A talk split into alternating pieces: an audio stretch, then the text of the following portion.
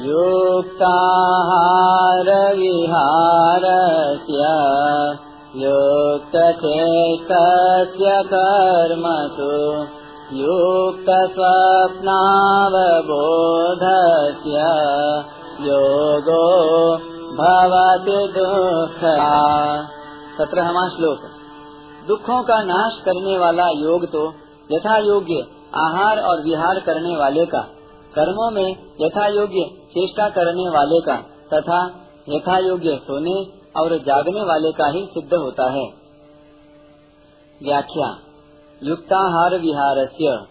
भोजन सत्य और न्याय पूर्वक कमाए हुए धन का हो, सात्विक हो, अपवित्र न हो। भोजन स्वाद बुद्धि और पुष्टि बुद्धि से न किया जाए, प्रत्युत साधन बुद्धि से किया जाए। भोजन धर्म शास्त्र और आयुर्वेद की दृष्टि से किया जाए, तथा उतना ही किया जाए जितना सुगमता से पच सके।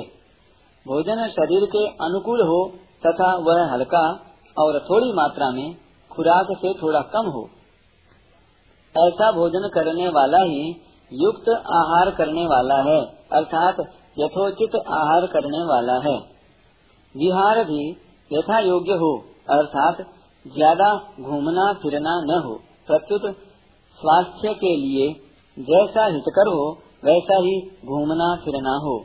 व्यायाम, योगासन आदि भी न तो अधिक मात्रा में किए जाएँ और न उनका अभाव ही हो। ये सभी यथा योग्य हों। ऐसा करने वाले को यहाँ युक्त विहार करने वाला बताया गया है। युक्त चेष्ट कर्मसु। अपने वर्ण आश्रम के अनुकूल जैसा देश, काल, परिस्थिति आदि प्राप्त हो जाए, उसके अनुसार शरीर निर्वाह के लिए कर्म किए जाएँ और अपनी शक्ति के अनुसार कुटुम्बियों की एवं समाज की हित बुद्धि से सेवा की जाए तथा परिस्थिति के अनुसार जो शास्त्र विहित कर्तव्य कर्म सामने आ जाए, उसको बड़ी प्रसन्नता पूर्वक किया जाए। इस प्रकार जिसकी कर्मों में यथोचित चेष्टा है, उसका नाम यहाँ युक्त चेष्ट है। युक्त स्वप्नावबोधस्य सोना इतनी मात्रा में हो, जिससे जगने के समय निद्रा आलस्य न सताए।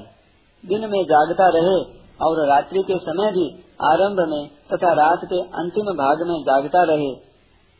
रात के मध्य भाग में सोए। इसमें भी रात में ज़्यादा देर तक जागने से सवेरे जल्दी नींद नहीं खुलेगी। अतः जल्दी सोए और जल्दी जागे। तात्पर्य है कि जिस सोने और जागने से स्वास्थ्य में बाधा न पड़े, योग में विघ्न न आए, ऐसे यथोचित सोना और जागना चाहिए। यहाँ युक्त स्वप्न कहकर निद्रावस्था को ही यथोचित कह देते तो योग की सिद्धि में बाधा नहीं लगती थी। और पूर्व श्लोक में कहे हुए, अधिक सोना और बिल्कुल न सोना, इनका निषेध यहाँ यथोचित सोना कहने से ही हो जाता। तो फिर यहाँ अवबोध शब्द देने में क्या तात्पर्य है?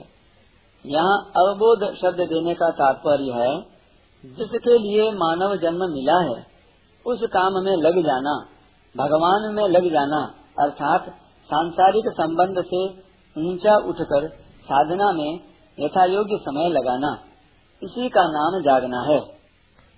यहाँ ध्यान योगी के आहार, विहार, चेष्टा, सोना और जगना इन पाँचों को युक्त यथा योग्य कहने का तात्पर्य है कि वर्ण, आश्रम, देश, काल, परिस्थिति, जीविका आदि को लेकर सबके नियम एक समान नहीं चल सकते। अतः, जिसके लिए जैसा उचित हो, वैसा करने से दुखों का नाश करने वाला योग सिद्ध हो जाता है। योगो भवती दुख। इस प्रकार यथोचित आहार, विहार आदि करने वाले ध्यान योगी का दुखों का अत्यंत अभाव करने वाला योग सिद्ध हो जाता है। योग और भोग में विलक्षण अंतर है। योग में तो भोग का अत्यंत अभाव है, पर भोग में योग का अत्यंत अभाव नहीं है। कारण कि भोग में जो सुख होता है, वह सुखानुभूति भी असत के संयोग का वियोग होने से होती है। परंतु मनुष्य की उस वियोग पर दृष्टि न रहकर असत के संयोग पर ही दृष्टि रहती है। अतः मनुष्य भोग के सुख को संयोग जन्य ही मान लेता है और ऐसा मानने से ही भोगा शक्ति पैदा होती है। इसलिए उसको दुखों का नाश करने वाले योग का अनुभव नहीं होता। दुखों का नाश करने वाला योग वही होता है जिसमें भोग का अत्यंत अभाव होता है। विशेष बात, यद्यपि यह श्लोक ध्यान योगी के लिए कहा गया है। तथा तथापि, इस श्लोक को सभी साधक अपने काम में ले सकते हैं और इसके अनुसार अपना जीवन बनाकर अपना उद्धार कर सकते हैं। इस श्लोक में मुख्य रूप से चार बातें बताई गई हैं। युक्त आहार विहार, युक्त कर्म, युक्त सोना और युक्त जागना। इन चार बातों को साधक काम में कैसे लाए? इस पर विचार करना है। हमारे पास 24 घंटे हैं और हमारे सामने चार काम हैं। 24 घंटों को चार का भाग देने से प्रत्येक काम के लिए छह छह घंटे मिल जाते हैं। जैसे आहार विहार, अर्थात भोजन करना और घूमना फिरना, इन शारीरिक आवश्यक कार्यों के लिए छह घंटे। कर्म, अर्थात खेती, व्यापार, नौकरी आदि जीविका संबंधी कार्यों के लिए छह घंटे, सोने के लिए छह घंटे और जागने अर्थात भगवत प्राप्ति के लिए जप, ध्यान, साधन, भजन, कथा, कीर्तन आदि के लिए छह घंटे। इन चार बातों के भी दो दो बातों के दो विभाग हैं। एक विभाग उपार्जन अर्थात कमाने का है और दूसरा विभाग व्यय अर्थात खर्चे का है। युक्त कर्म और युक्त जगना ये दो बातें उपार्जन की हैं। युक्त आहार विहार और युक्त सोना, ये दो बातें व्यय की हैं। उपार्जन और व्यय, इन दो विभागों के लिए हमारे पास दो प्रकार की पूंजी है। एक, सांसारिक धन धान्य और दूसरे, आयु। पहली पूंजी धन धान्य पर विचार किया जाए तो उपार्जन अधिक करना तो चल जाएगा। पर उपार्जन की अपेक्षा अधिक खर्चा करने से काम नहीं चलेगा। इसलिए आहार विहार में छह घंटे न लगाकर चार घंटे से ही काम चला ले और खेती व्यापार आदि में आठ घंटे लगा दे। तात्पर्य है कि आहार विहार का समय कम करके जीविका संबंधी कार्यों में अधिक समय लगा दे। दूसरी पूंजी। आयु पर विचार किया जाए तो सोने में आयु व्यर्थ खर्च होती है।